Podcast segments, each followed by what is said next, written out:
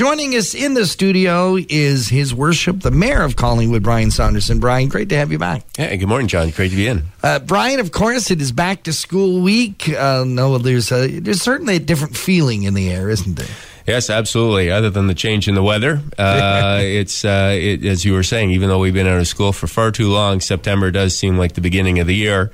And so uh, the kids are back, the teachers are in, and uh, it's another year of educational productivity underway. Yes. Um, but I would like to remind our motorists that with uh, the kids back at school, please be cautious um, to make sure that when you're driving around the school crossings and the neighborhoods, uh, you respect that first thing in the morning at lunch and then at three o'clock it's going to be busy with kids making their way to and from school. So do be uh, be on the lookout and cautious. I will tell you that if you don't have to be near the corner of uh, Cameron and and Birch Street uh, or anywhere near Cameron Street Public School, avoid it during the early mornings or the the afternoon pickup. It is a zoo out there. Yes, we had some uh, comments about it yesterday with the construction going on there. It's it's uh, a very difficult area, and we want to make sure that the kids are safe. So, as John says, please stay away from there.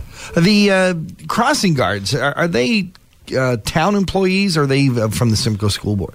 They're town employees, and uh, the town's been recruiting them. We had an open house last Friday, as well as many other efforts through August. So we are filling up our crossing guard spots, but we do, uh, as I understand it, have some volunteers out there now uh, manning the crosswalks while we uh, get our full complement hired. And it's a paid position. If uh, it's it probably is. good for someone who's retired. Or oh, it's great. It's great, and uh, you know, it's interesting when you talk to the kids. one of their highlights is talking to the cross guard yeah. the way to school and home. So it's a very social position. You'll get to hear all about uh, people's days, and it pays $18 an hour. So wow. uh, it is a great way to stay connected and earn a little bit of money. Speaking of social, there is a social of uh, historic importance coming up the Shipyard Social at the Collingwood Museum. That's absolutely right, John. It's uh, on September 7th.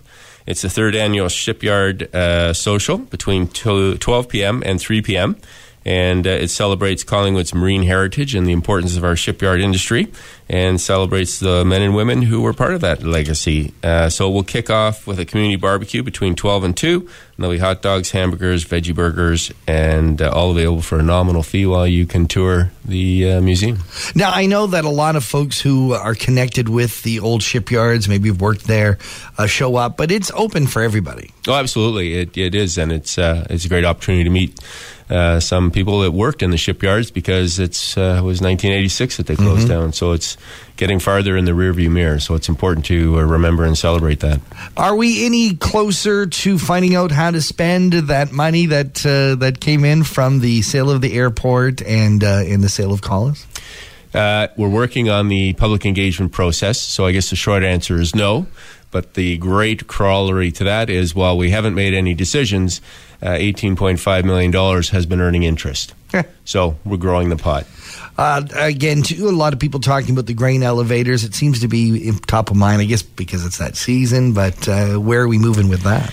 Well, it's uh, as. Um, uh, I said before, we're still really in the information gathering process. So there's been no decisions made either way about uh, refurbishing, uh, repairing, or destroying. Uh, those decisions are really down the road when we are uh, have all the best evidence in terms of the condition of the terminal. So we did the building envelope assessment about 18 months ago and um, and got a report that just gave numbers about the different options. It didn't mm. propose or recommend any.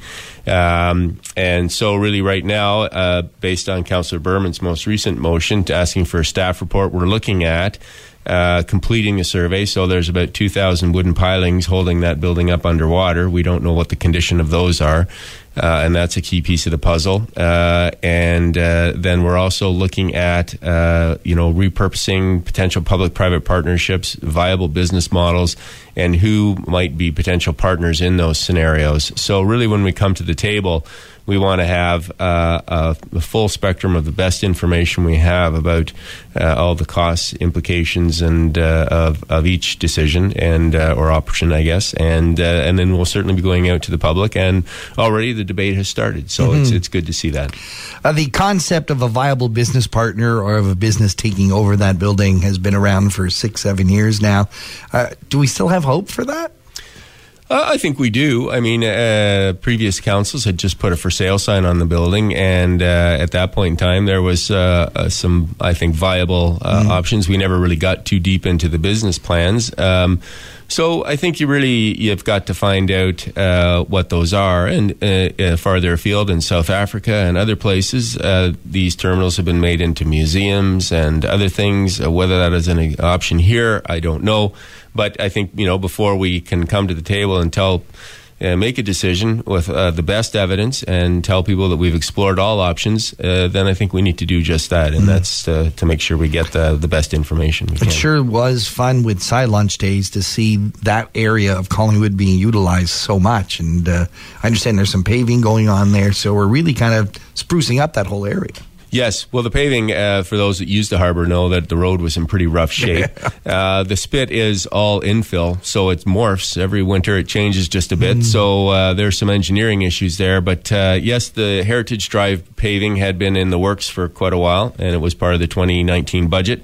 So we got that done. And uh, and I tell you, when they first got the pavement in that day. I went down and drove it, and it was incredible the difference there. So yes, we are sprucing up, and it's all part of the uh, longer term plan of the waterfront master plan, which is really to integrate our waterfront with our town.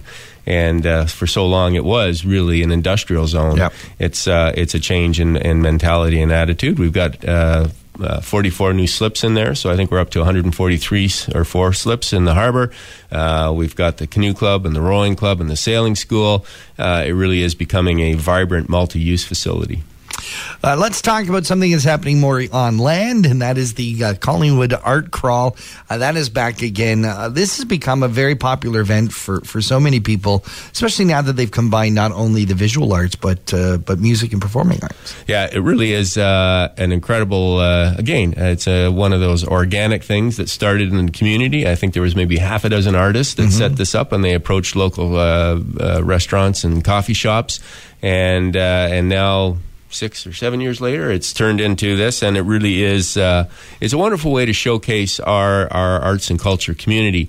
And I know we're going to chat about it, but with the the map that's recently come out, the Collingwood Creative Community Map, it was the brainchild of uh, a local artist, Don Bromett and John Haynes was the artist, and it really uh, is a great schematic of all of Collingwood that shows all of our creative uh, and cultural facilities, from the library and the museum to the Tremont Hotel to galleries on here Ontario Street, on the Creative Simcoe Street area, and Theatre Collingwood, and uh, and it really just uh, it's a, a wonderful thing. So I encourage everyone to come and pick up a copy of that map because there's probably some places on there you aren't aware of, and uh, so it's great. Where are they available?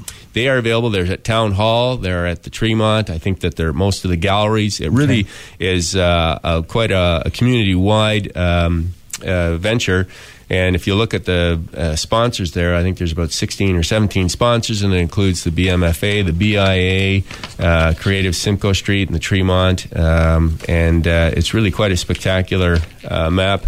So I would encourage people to get it, and it's probably available at the galleries like the Butter Gallery and the Tremont Gallery, Simcoe Street Theater, um, and they're certainly available at Town Hall. But I would recommend to everyone you come and get one because it really it really does showcase um, uh, the incredible local talent that we do have in town, and that's really what the Collingwood Art Crawl is all about, and that's on September. Uh, 21st between 5 and 9 p.m. It's in downtown. Uh, it's free. It's a self guided walk, and it will feature over 40 artists and 40 musicians at more than 40 venues with live music and incredible art.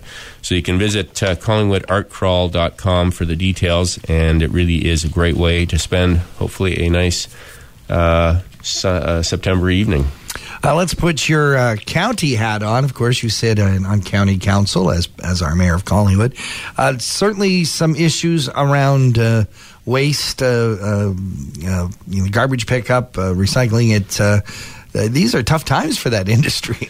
It is a tough time, and uh, so our contractor, Progressive Waste Management, um, has had, and people have probably seen this. It's it's not been as bad in Collingwood as it has been in some areas, but they've had a tough time, a labor shortage with drivers. And uh, so uh, um, it's particularly hit us in Collingwood with re- the recycling. So they have hired, there is in their contract with the county uh, what we call a liquidated damages provision. That means that any day that they don't provide the full service, they end up paying the ta- the county uh, money as a refund. So there's a huge amount of uh, uh, incentive for them to do a good job. Yeah. So these days have been painful for the contractor, but they've partnered with uh, they've actually hired an, a second uh, waste management roofer, Miller Management Waste Management, uh, to assist. And so in Collingwood, they've been helping us particularly with the recycling, and uh, so you may have seen them dumping both the paper and glass and plastic products into the same uh, open bin. Um, but I'm told that they have been, uh, while they may not have been sorting it at pickup, they are sorting it at the depot, at the transfer depot. So it is being. It uh, is a bit infuriating though when you've been very careful to separate Yes. them and you see. Well, you can imagine how unhappy the, the employees must be when you've nicely Yeah. uh, separated it. They mix it and they've got to take it apart Wow. again. But uh, the main thing is at the end of the day, It's getting done. they are getting it is getting done, and the things are going to the right uh, dispensaries or recycled containers. Um, so uh, it is frustrating, uh, but people, uh, you can go on to the town. The county has a website uh, simcoe.ca, but there's also a, a Simcoe County Collects app, which is available for free either through the App Store or Google Play, free of charge. And uh, you can look for updates, and it will notify you if you activate that uh, function. It will act. It will notify you if there is a delay or change in the pickup, and tell you what to do. So in many cases, um, we're asking people to either deliver it to the curb the next day, and it will be picked up, uh, or to put it back in the garage and bring it out the next week, and there would be a double pickup. It is going to affect us um, in the fact that there's a couple of special waste collections that aren't going to happen because of this shortage, right?